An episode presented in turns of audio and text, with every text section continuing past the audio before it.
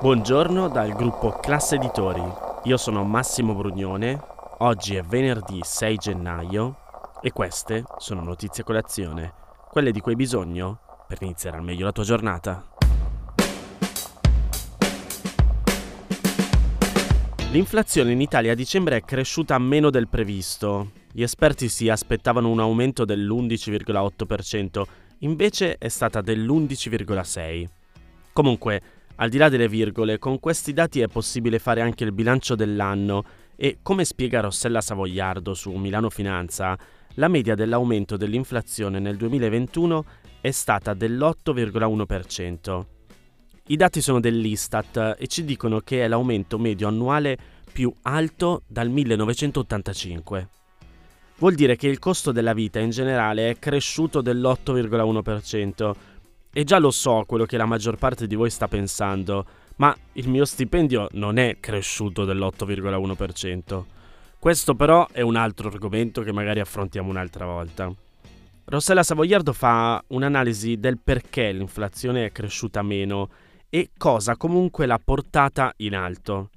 I beni energetici, pur mantenendo una crescita a dir poco sostenuta, sono passati dal più 67,6% di novembre al 64,7% di dicembre. Quindi appunto la crescita ha rallentato. E la dinamica dei prezzi, ancora molto elevati, è per lo più legata ai prezzi degli energetici regolamentati, ovvero le tariffe per l'energia elettrica del mercato tutelato e il gas per l'uso domestico. Sono passati dal 57,9% al 70%. Poi sono dovuti anche a quelli dei beni alimentari. E questo era dicembre. Se facciamo la media dell'anno, i prezzi dell'energia nel complesso sono aumentati del 50,9%, a fronte di un aumento che c'era stato nel 2021 del 14,1%. Se guardiamo i prezzi dei beni alimentari e per la cura della casa e della persona, il cosiddetto carrello della spesa, a dicembre sono aumentati del 12,7%. Sempre Rossella Savoiardo su Milano Finanza riporta i dati dell'Unione Nazionale Consumatori e dice che nel 2022 una coppia con due figli ha pagato per fare la spesa 700 euro in più rispetto al 2021 e in generale il costo della vita ha avuto un aumento di 2.766 euro.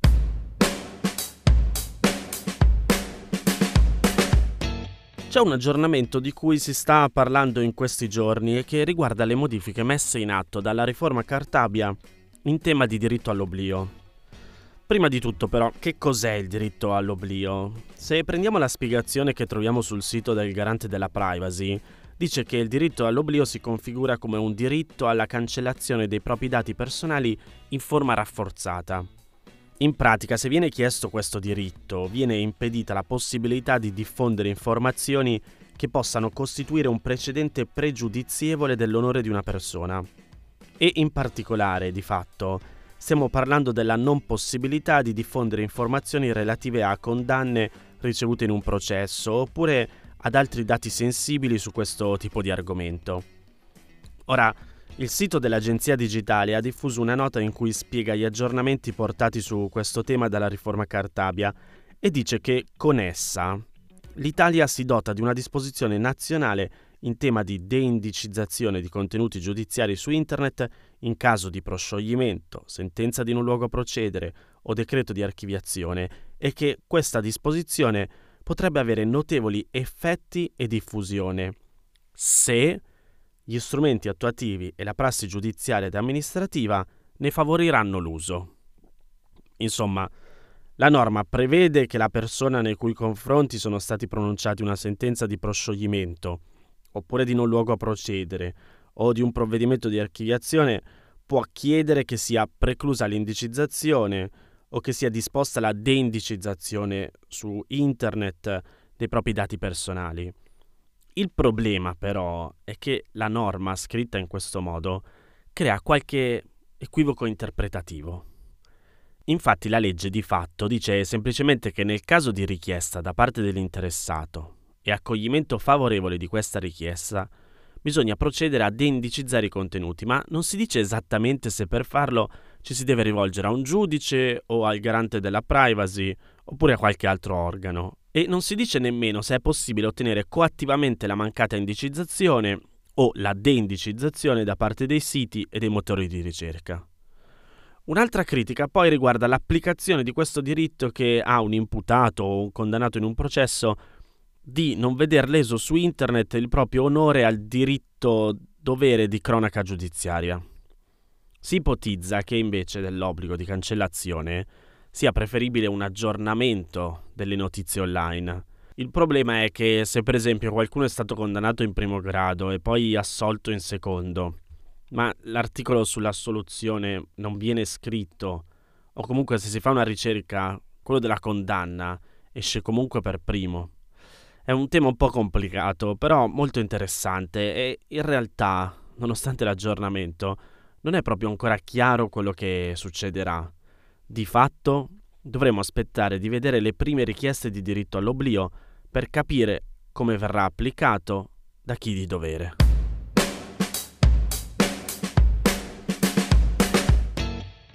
Non credo che ne abbiamo già parlato qui a Notizia Colazione, ma a ottobre la Germania aveva annunciato un progetto del governo che prevede la legalizzazione della cannabis. E non solo la legalizzazione della vendita, ma di tutta la filiera che comprende la coltivazione, la raffinazione e il commercio. Una legislazione decisamente innovativa e che non ha uguali in Europa. Ma c'è un però. Il progetto tedesco deve fare i conti con le leggi e i trattati dell'Unione Europea.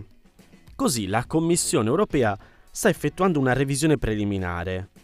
E il dato importante è che se accetterà il piano tedesco, questo vorrebbe dire aprire la strada alla legalizzazione della cannabis per uso ricreativo in tutta Europa. Negli ultimi dieci anni sono diversi i paesi che hanno aperto alla legalizzazione della cannabis, mentre in Europa c'è stato solo qualche segnale. Nei famosi Paesi Bassi in realtà c'è una zona grigia che prevede di fatto una tolleranza al consumo, ma coltivazione e commercio sono vietati. In Spagna la marijuana non è legale, ma è depenalizzato l'uso personale fino a 100 grammi e la coltivazione in casa, purché il consumo avvenga in luoghi chiusi e privati e non in aree pubbliche. Il Lussemburgo nel 2021 ha legalizzato la coltivazione domestica fino a quattro piante e anche il consumo, e nella stessa direzione è andata Malta. Ma perché la Germania ha interpellato l'Unione Europea? Il fatto è che la legislazione europea prevede il divieto della coltivazione di cannabis. In base a una decisione del Consiglio del 2004 sul traffico di droga, molte attività legate all'erba sono criminalizzate. Poi c'è anche l'accordo di Schengen, che impegna i firmatari, tra cui la Germania, leggo tra virgolette, a prevenire l'esportazione illecita di stupefacenti di ogni tipo, compresi i prodotti della cannabis, nonché la vendita, l'approvvigionamento e la distribuzione di tali stupefacenti. Insomma, se la Germania vuole andare avanti con il suo progetto, deve esserci prima una modifica delle norme a Bruxelles, che però quindi potrebbe avere poi effetti su tutti gli stati.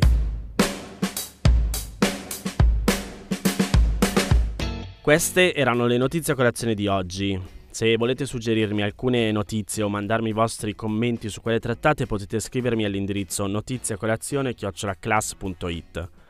Come sempre, se volete potete diffondere questo podcast condividendolo con qualcuno a cui pensate possa interessare. E se volete rimanere aggiornati, c'è il canale Telegram di Notizia Colazione. Nel sommario della puntata trovate il link per gli altri podcast del gruppo Class Editori. Io vi aspetto lunedì per iniziare insieme una nuova giornata. Un saluto da Massimo Brugnone.